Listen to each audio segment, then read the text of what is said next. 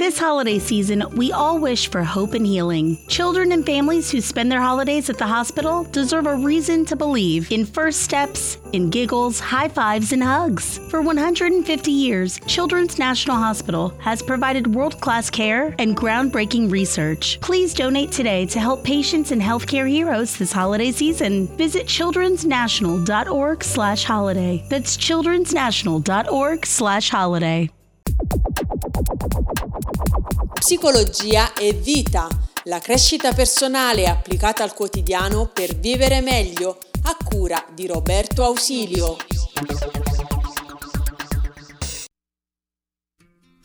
Beh, diciamoci la verità, dopo circa un annetto che si sta insieme in coppia, la passione erotica, l'attrazione sessuale solitamente questo dicono le ricerche, si va a sgretolare, ad affievolire, a sciogliere un po' come la neve al sole e tutto quel fuoco iniziale, quella voglia di fare l'amore H24 spesso diventa qualcosa che si avvicina a delle vestaglie a fiori piuttosto che a delle ciabatte che finiscono lì sotto il divano. Ma come possiamo fare per riuscire invece a mantenere vivo il fuoco della passione nel tempo all'interno delle nostre relazioni di coppia, non morire di noia e rilanciare sempre affinché la passione non dico che sia come i primi giorni, ma che non diventi veramente la fine di tutti i giochi.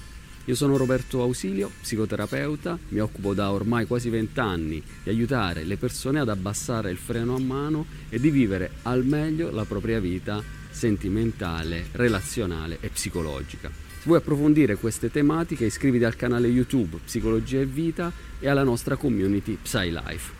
Allora, vediamo quali possono essere i motivi per cui ci riduciamo in questo stato ameboide da un punto di vista erotico e sessuale.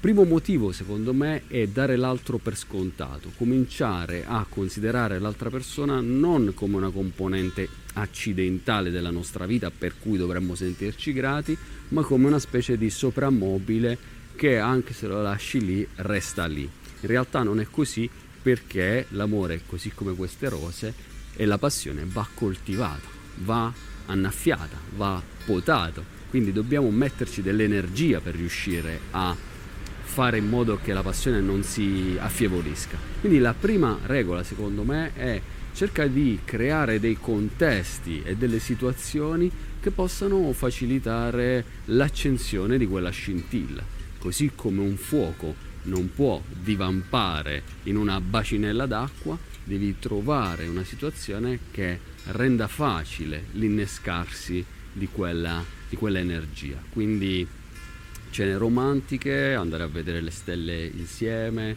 creare situazioni di intimità che rendono più facile riaccendere anche la passione erotica e sessuale. Secondo punto è quello di rilanciare sempre, di rilanciare sempre e di mantenere degli spazi di autonomia. Quando i due partner si riducono a fare una vita pressoché piatta, monotona, sono sempre insieme H24, dopo un po' fisiologicamente anche la passione sessuale si riduce perché subentra quel meccanismo di abituazione, di abitudine che diventa routine. Quindi cerca di mantenere i tuoi spazi di autonomia, coltiva i tuoi hobby e lascia che anche il partner faccia la stessa cosa. Terzo punto, vai a integrare mente e corpo, perché chimicamente, fisiologicamente è vero che la passione può ridursi quella erotica, la spinta proprio iniziale, ma è anche vero che la nostra sessualità si trasforma nel tempo e negli anni. Se io ripenso a quando avevo 18 anni, 20 anni e oggi che ne ho 40, il mio modo di esprimere e di vivere la sessualità è cambiato, è migliorato, speriamo migliorato, è maturato probabilmente, cioè andiamo meno a cercare il fuoco di paglia e invece ci interessa di più integrare la componente erotica con la componente sentimentale e con la componente anche mentale, progettuale, perché come dice la teoria di Stenberg, l'amore per reggersi ha bisogno, oltre che della passione fisica, anche dell'intimità, quindi dell'essere buoni amici e infine di una buona componente progettuale. Ora, vediamo un po' se riusciamo nella nostra vita di coppia a portare queste tre componenti. Fammi sapere come vanno le cose, scrivilo qui nei commenti, condividi questo video con i tuoi amici se lo ritieni utile e interessante e voglio salutarti con una frase del grande Vincent van Gogh che dice preferisco morire di passione che morire di noia. Ciao, buona vita. Psicologia e vita, la crescita personale applicata al quotidiano per vivere meglio a cura di Roberto Ausilio.